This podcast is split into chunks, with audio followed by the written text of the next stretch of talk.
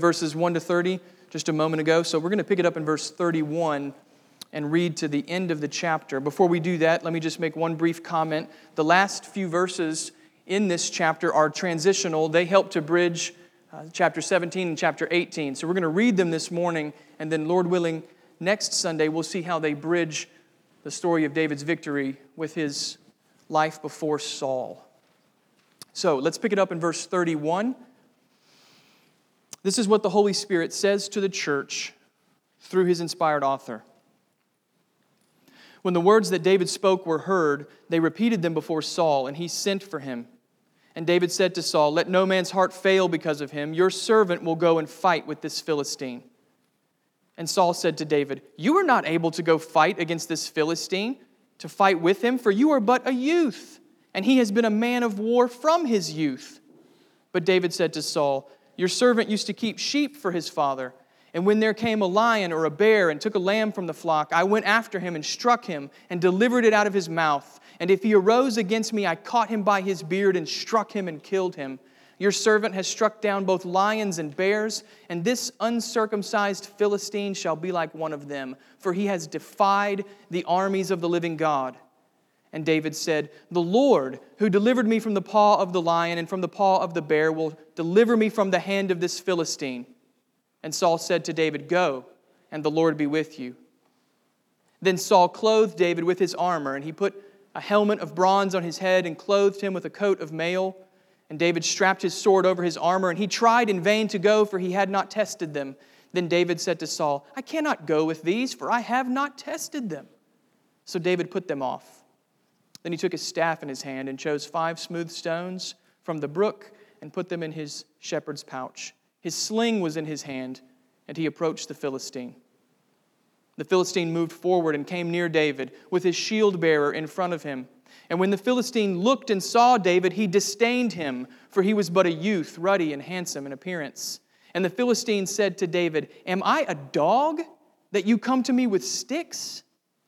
And the Philistine cursed David by his gods. The Philistine said to David, Come to me, and I will give your flesh to the birds of the air and to the beasts of the field. Then David said to the Philistine, You come to me with a sword and with a spear and with a javelin, but I come to you in the name of the Lord of hosts, the God of the armies of Israel, whom you have defied. This day the Lord will deliver you into my hand, and I will strike you down and cut off your head.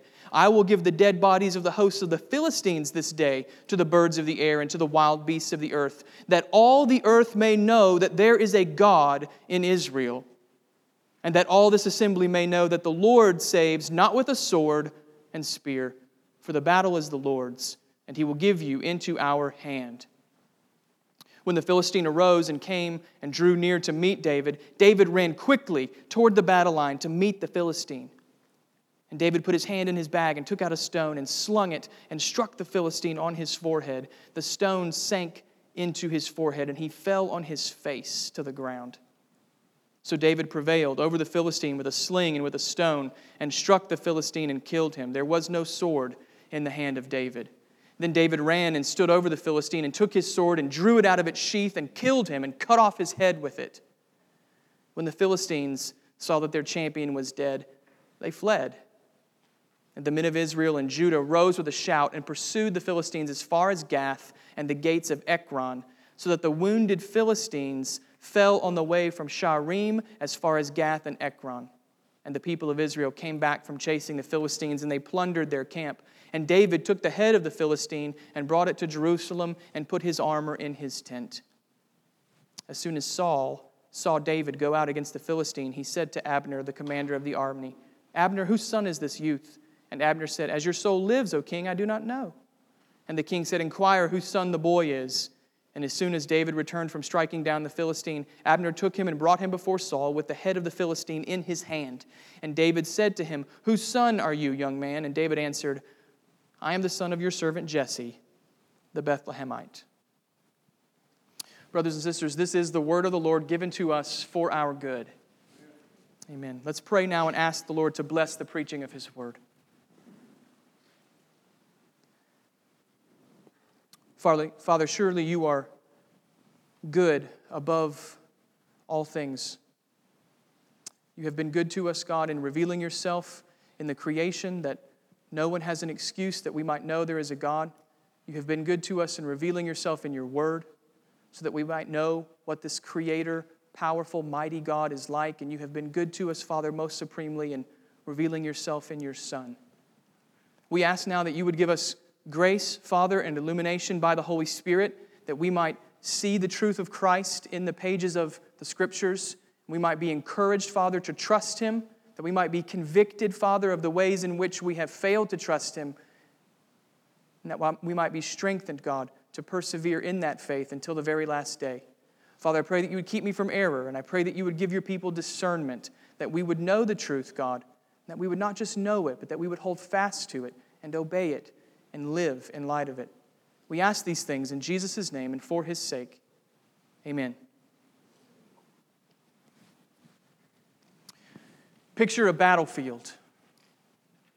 On the one side, there is an imposing enemy armed with limitless strength. This enemy has no visible weaknesses, his defenses are indestructible, and he's undefeated in combat. On the other side, there is a cowering army.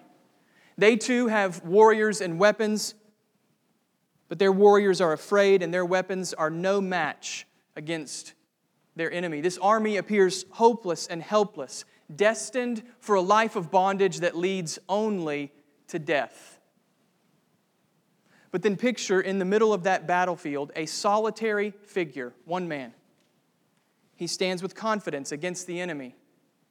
But surprisingly, this solitary figure goes into battle without any physical armor, without a sword, without even a shield. He appears weak and ill equipped to fight.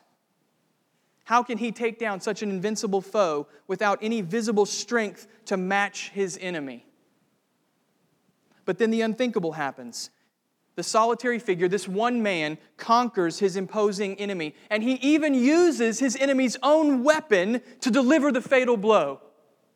And in response, the cowering army finds new courage through the leadership of their champion, and they charge out to spread the news of his victory all over the land. What a stunning reversal. The tables have been completely turned. The mighty have been struck down, and the weak have been raised up through the victory of another. Now, let me ask you what have I just described? Well, on the one hand, it's of course the events of our chapter, 1 Samuel 17. It's David's victory over Goliath. And yet, on the other hand, what I've just described is the storyline of the entire Bible. Think about it, friends. An oppressed people, too weak to face their enemy, are rescued through the work of another, a champion who does what they cannot do. Friends, that's the Bible in one sentence. That's the gospel in summary form. Christ crushing sin and death in order to save his people who had no hope of saving themselves. And therein lies the significance of this chapter. 1 Samuel 17 is the Bible in miniature. The entire storyline of the scripture is condensed into this scene of David versus Goliath. You see, this chapter is not primarily a lesson in courage. It's not a reminder to never count out the underdog. And it's not the divine formula for conquering our fears. 1 Samuel 17 is about God's determination to save his helpless people through the work of a deliverer who does what his people cannot and will not do for themselves. But I don't want you to simply take my word for it. I want you to see this theme for yourselves in the text of God's word. So take just a moment and look at the big picture of the chapter with me. If you notice, the actual fighting between David and Goliath receives very little attention in the chapter. It's only two verses, verses 48 and 49. It's 36 words, that's it. What gets the most attention is not the fighting, but the words of David and Goliath. At key moments in the chapter, we find David and Goliath not engaging in combat, but speaking. And at these key moments, there is one word in particular repeated over and over the word defy. Defy. That word runs like a thread through the chapter, verse 10, verse 26, verse 36. And if we follow that thread to the end, we find the theme. Notice verse 45, the last link in the thread. David is speaking to Goliath, and listen to what he says I come to you in the name of the Lord of hosts, the God of the armies of Israel, whom you have defied. Friends, do you hear the primary concern of the chapter? David is teaching us here. God's name is on the line. God's name is on the line. Is the Lord the true God who alone has the power to save? Or is Goliath right to taunt Israel and defy her God? You see, this, this is about so much more than courage and underdogs and conquering fears. What's at stake in this battle is nothing less than the glory of God in the salvation of his people. What's at stake in this chapter is our hope. That's the theme. Now, with that theme as our guide, we're ready to go to work. I'd like to draw your attention to three truths this morning from this memorable chapter. There's much we could say. I want us to focus on three truths together. These truths build on one another, and taken together cumulatively, they answer the challenge to God's glory. The first comes in verses 1 to 11, where we find the enemy who mocks God's name. The enemy who mocks God's name. These opening verses set the scene for the battle, but perhaps what's most striking is the amount of detail devoted to the Philistine champion. Of all of the figures in the Old Testament, Goliath of Gath receives one of the longest and most detailed descriptions of anybody in the Old Testament record. The effect is to take us to the very edge of the battlefield so we get a sense of the fear that grips God's people. Notice Goliath's appearance, verse 4. His height was six cubits and a span. You can read for decades over how tall that is. Some people say it was seven and a half, some people say it was nine and a half. Is seven and a half that different than nine and a half?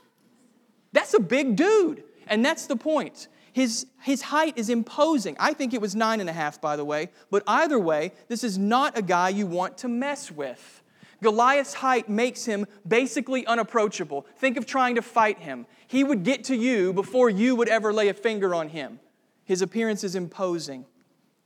Notice also Goliath's armament, verses 5 and 6. Head to toe, he's covered in bronze armor. This armor is called a coat of mail. That's not the best translation. It's better to think of it like scales on a snake. It's interlocking and overlapping so that there's no weak point. You can hit him in the body and it's not going to hurt him. What's more, Goliath's weapons are absolutely lethal. Notice verse 7 the, the, the head of his spear weighed 15 pounds. That's not a spear, that's a missile. If Goliath unleashes this weapon, you've got no chance. His appearance is imposing and his armament makes him seem invincible. Goliath's most important feature, however, is his last one, his attitude. Notice verse 8, where Goliath taunts the Israelites. Why have you come out to draw up for a battle? Am I not a Philistine? And are you not servants of Saul? In other words, what are you waiting for? What did you come out here to do? Goliath knows Israel is afraid, so he taunts them day after day. But at the same time, this is more than a taunt. Goliath is also mocking Israel's God. Notice verse 10 I defy the ranks of Israel this day. Give me a man that we may fight together.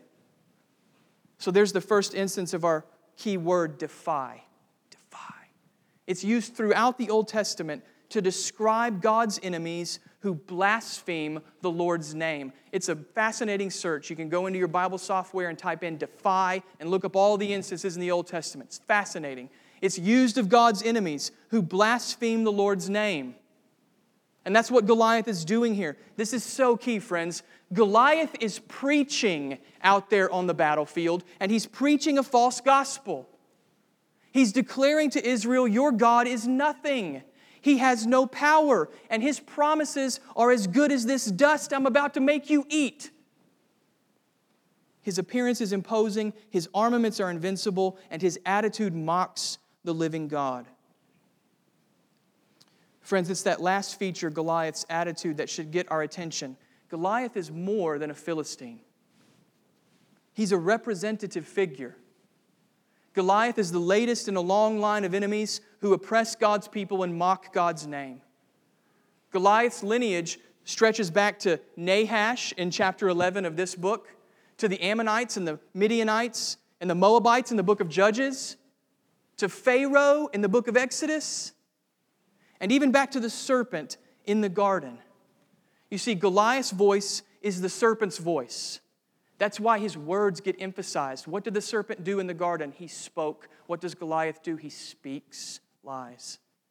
The serpent was crafty with his words, while Goliath is crass with his blasphemy. But make no mistake, friends, it's the same voice. It's the same voice. Goliath represents the satanic opposition the world brings against God and, get, and against his people. And that's why we should listen to the chapter because Goliath's downfall teaches us about the victory that we need in our day.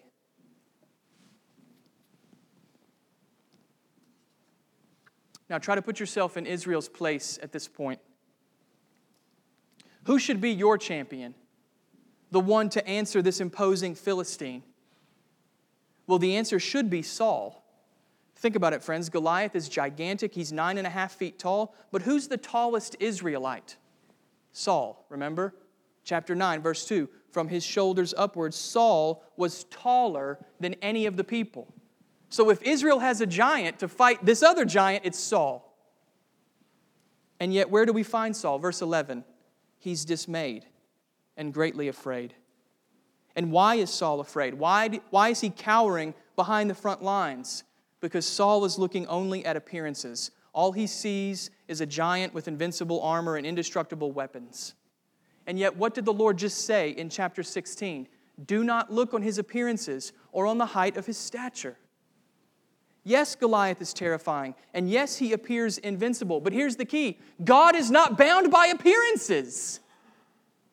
God's kingdom is not ruled by the tallest or the strongest, but by the humble and the weak and the frail who trust only in the Lord.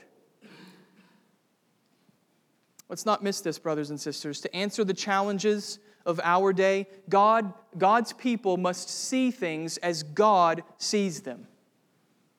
Oh, how vital it is to have a God centered perspective on the world.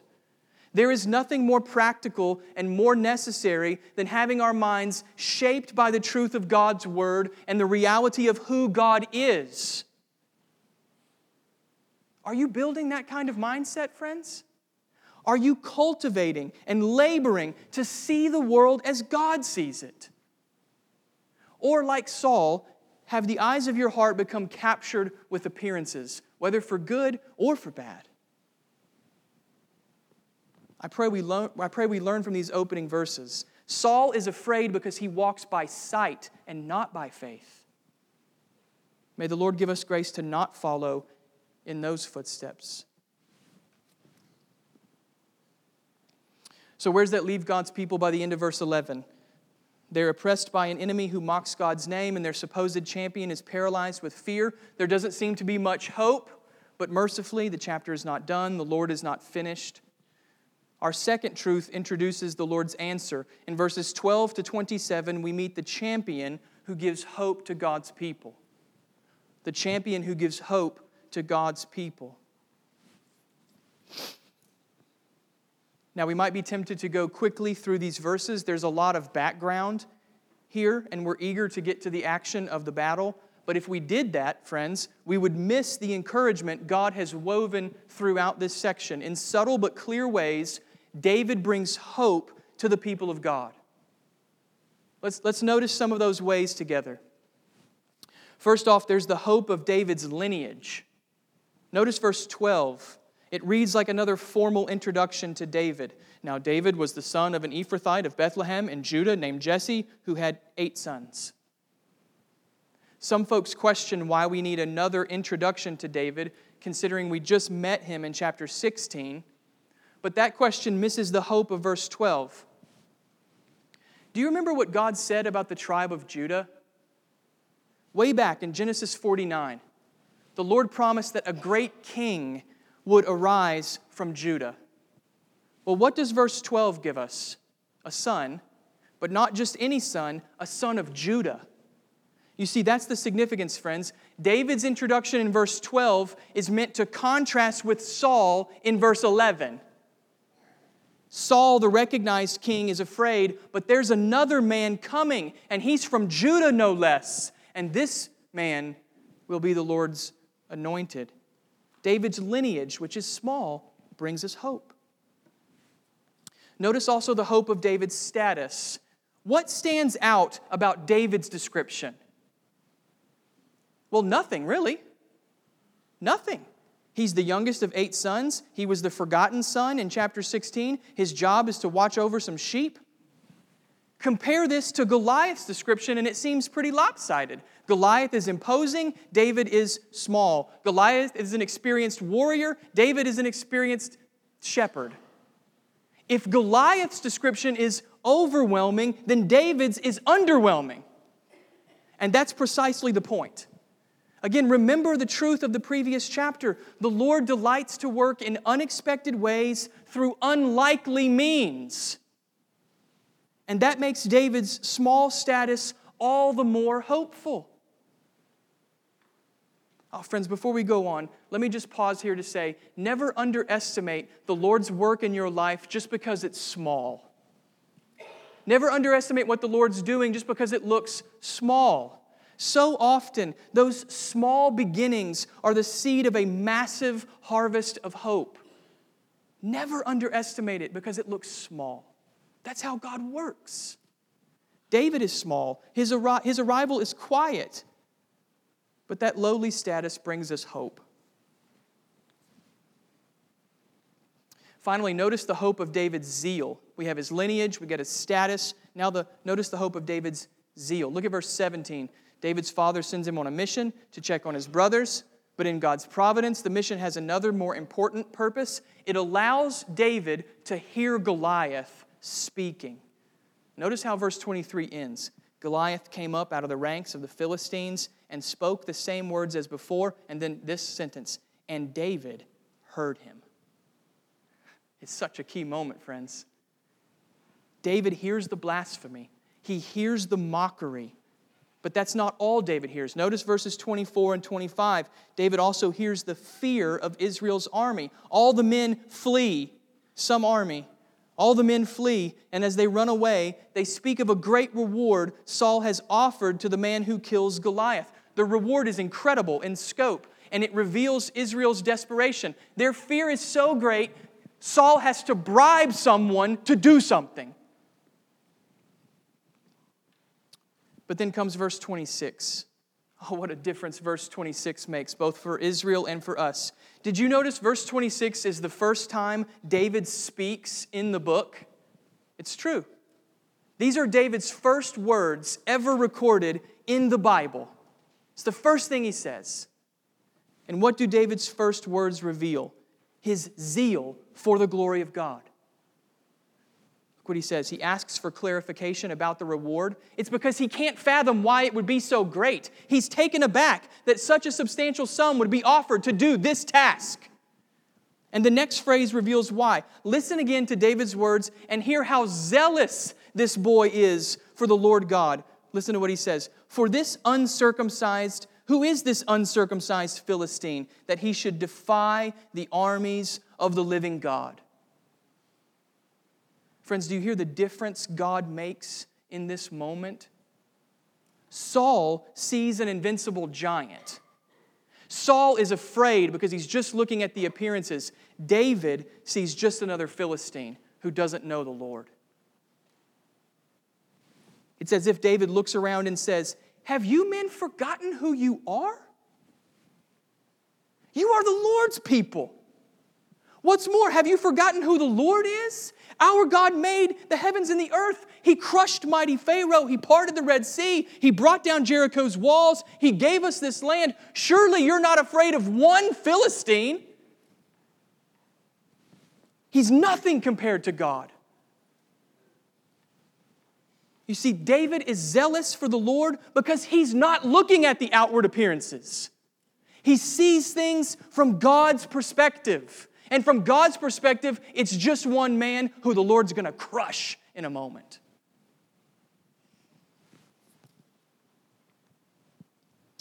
I, want to, I want to stop here and I want to hammer this. It's the same message that I've been preaching for six years, and I'm going to keep preaching it until the Lord kills me or he comes back. It's one message.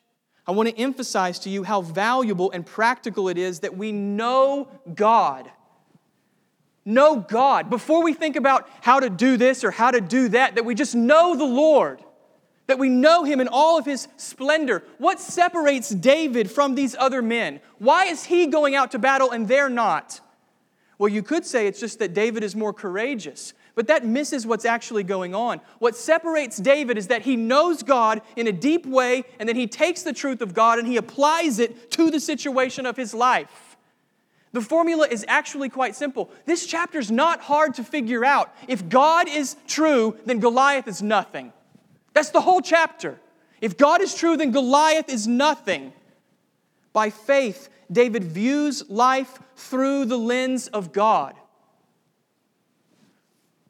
Brothers and sisters, the same must be true of us, or we're going to be pushed to and fro by every wind and movement of doctrine. We'll be knocked over by even the smallest trials. The same must be true of us. We talked about that God centered perspective earlier, and now we see how it works out in practice. We take what we know to be true about God and we use it as the filter for understanding life.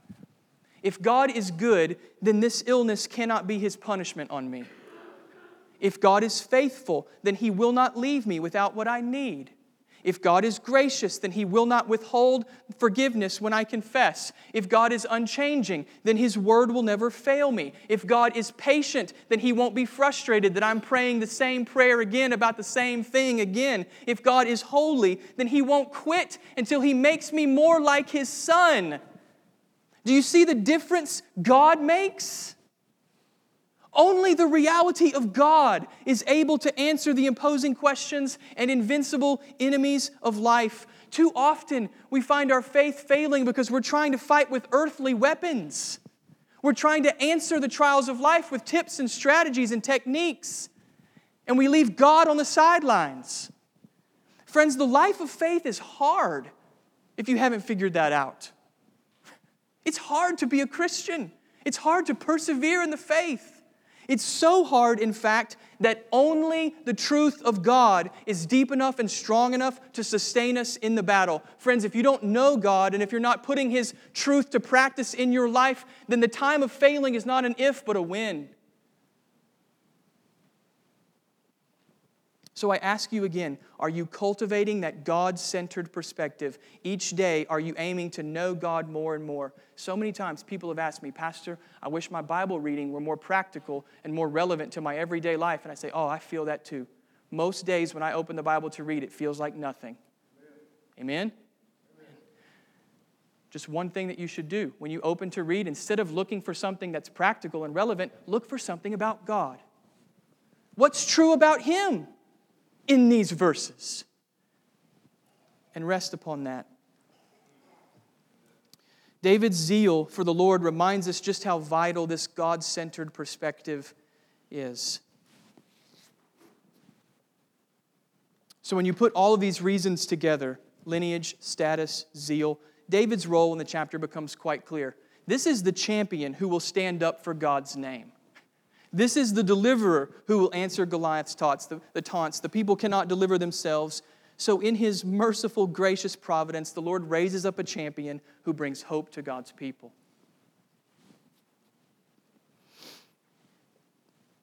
As the chapter keeps going, we see David doesn't inspire hope in everyone. Notice verse 28.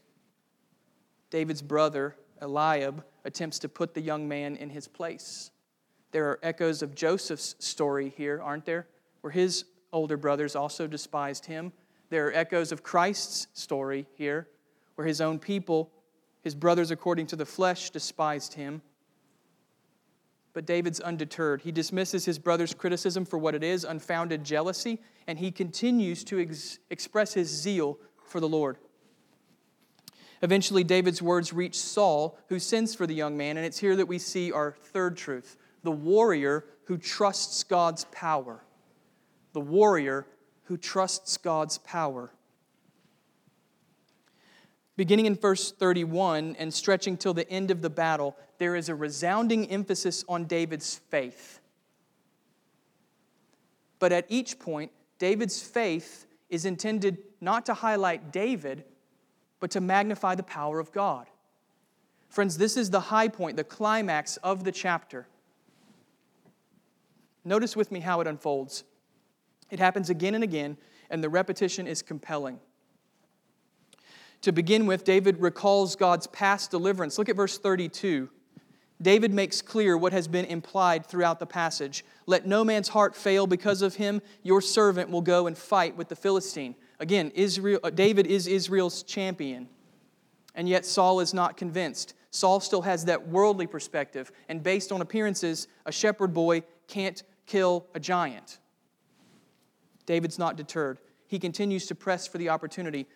But, but notice his reason why. Verse 37 The Lord, who delivered me from the paw of the lion and from the paw of the bear, will deliver me from the hand of this Philistine. Friends, do you see how David's thinking works here? When he killed the bear or the lion, that wasn't merely good fortune, it wasn't his skill in battle, it was the Lord protecting him. And David now takes that past experience of protection and he uses it to encourage his present faith. Goliath is just another bear. He's just another lion. God delivered David then, and God will deliver David now. You see, David understands the power of memory to encourage faith. By remembering what God did in the past, David finds strength to trust God in the present. Don't miss that encouragement, friends. When I fear my faith will fail, what do I do? What do I do? Psalm 9 1. I will recount all of your wonderful deeds. Recount, remember, not dig deeper to find more courage, not come up with new strategies. I will remember, I will recount, I will remind myself of what you have done. Again, it's the value of that God centered perspective we've been talking about. David reminds us that God's past deliverance provides strength for present faith. The emphasis on faith continues as David depends on God's present protection. Notice verse 38. Saul agrees to let David go, but at the same time, Saul is still covering his bases. So he gives David a helmet of bronze and a coat of mail. Now, that should sound familiar to you. It's almost the same description of Goliath's armor from the beginning of the chapter. You see, Saul attempts to turn David into a mini Goliath. Saul's trying to match the Philistine strength for strength.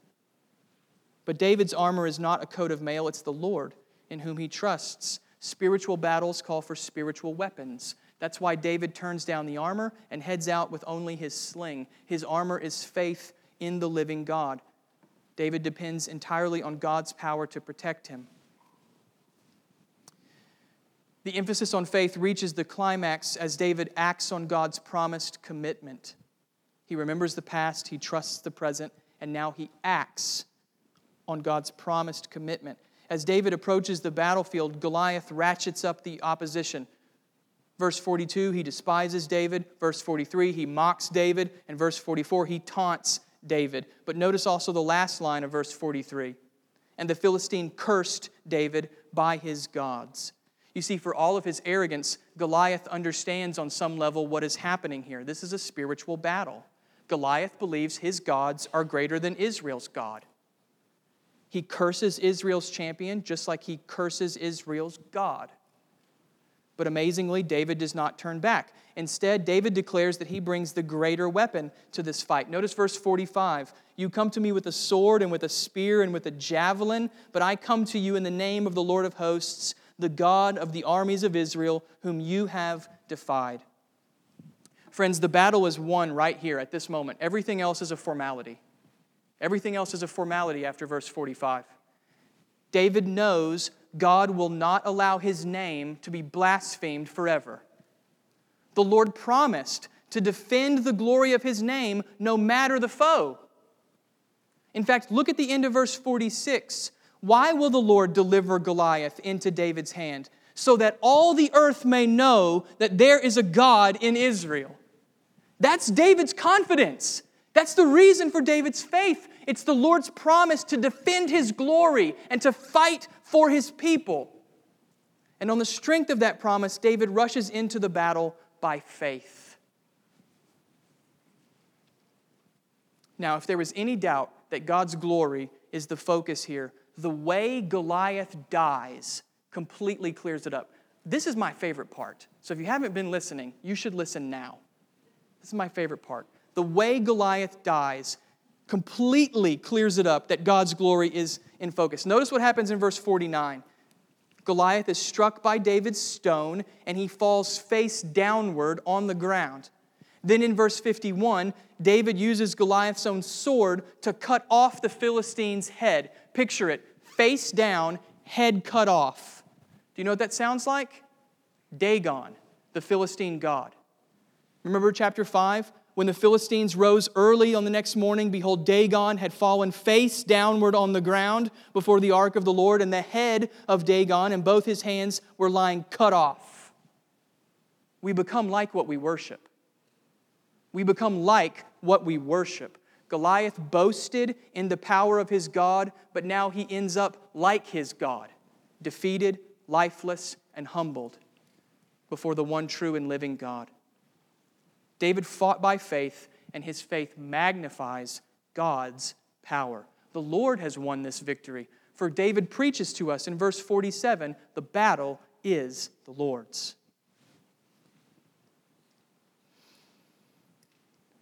Brothers and sisters, I'm spending so much time on this because it's crucial we get our application right at this point. If you want to know what my heart beats for, it beats for two things the glory of God and the well being of Jesus' people.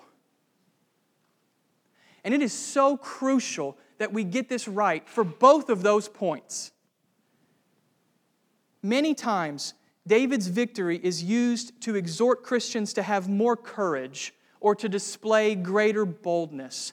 You too can charge the battlefield if you'll just believe and have courage. But imagine you're the Christian who's just heard from your doctor that the diagnosis is terminal cancer. Imagine you're the Christian who's gotten the pink slip but still has the mortgage payment and two kids in college. Or imagine you're the Christian who can't escape the oppressive darkness of depression. If this chapter is primarily about you having more courage, then this chapter crushes you. Because the one thing you know at this moment that you don't have is courage. I'm not even sure I'm going to make it to tomorrow, let alone be bold. But mercifully, friends, that's not what this chapter is about. That's not what this chapter is saying to God's people. Far and away, the call of this passage is for Christians to look away from themselves, to live with self forgetfulness and to focus again on the power of the triune God. Let me say it to you as plainly as I can. David kills Goliath so that you and I will realize we cannot win the battle. David kills Goliath so that you and I will realize our only hope is God.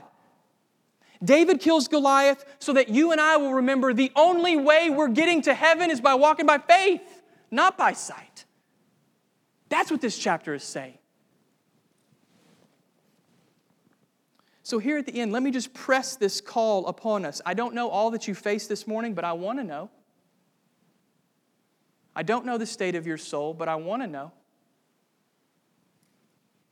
But let me tell you what I do know that the Lord alone is God, that He has no rivals, that His power is unlimited, and that He fights on behalf of His people and what He wants you to do this morning. Are you ready? What He wants you to do from this passage, the action He wants you to take is to see Him and trust Him and treasure Him and marvel at Him.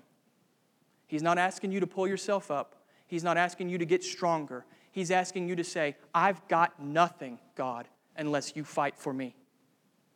So behold Him, marvel at Him, treasure Him, and then trust Him. That's how God's people fight not with swords and spears and shields, but with faith that rejoices in the power of God.